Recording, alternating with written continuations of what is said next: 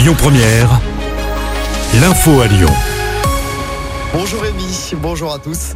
Face aux insalubrités et au manque de logement au Crous de Lyon, un rassemblement est prévu cet après-midi à Lyon.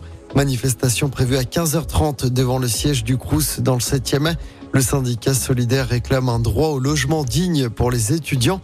Dernièrement, l'UNEF avait alerté sur les conditions d'hébergement. La résidence Croix du Sud dans le 8e avait été pointée du doigt par le syndicat. Du changement en bas des pentes de la Croix-Rousse à Lyon, une dizaine de rues sont désormais piétonnes près de la place des terreaux. C'est dans le cadre du projet Presqu'île à vivre. Seuls les taxis et les véhicules de secours sont autorisés à traverser la zone grâce à un badge. Les livraisons peuvent être réalisées entre 6h du matin et 11h30. On vous a mis le détail des rues concernées par cette piétonisation sur notre application. Une réunion interministérielle va se tenir après-demain au sujet des punaises de lit. Au moins deux établissements scolaires français ont été fermés pour être traités. C'est le cas notamment à Villefranche-sur-Saône, à l'école primaire Albert Camus. L'établissement est fermé depuis vendredi et doit rouvrir ce jeudi. C'est un moment très attendu par les Français. Les billets de train pour les vacances de Noël sont désormais disponibles à la vente.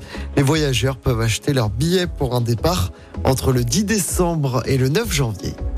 Et puis c'est une figure de la radio et de la télévision française qui s'est éteinte hier soir. Jean-Pierre Elkabach est décédé. Le journaliste figure de l'interview politique sur Europe 1 est mort. Il avait 86 ans. On passe au sport en football. L'émotion et la fierté des Lensois, vainqueurs d'Arsenal. 2-1 hier soir en Ligue des Champions à Bollard. Lens prend la tête de son groupe. Ce soir, le PSG se déplace sur la pelouse de Newcastle, le club de notre ancien lyonnais Bruno Guimaraes. Le coup d'envoi est donné à 21h.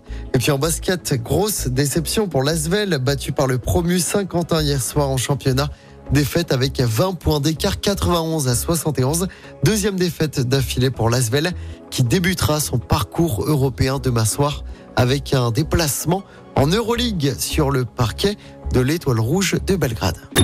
Écoutez votre radio Lyon Première en direct sur l'application Lyon Première, lyonpremière.fr et bien sûr à Lyon sur 90.2 FM et en DAB+. Lyon Première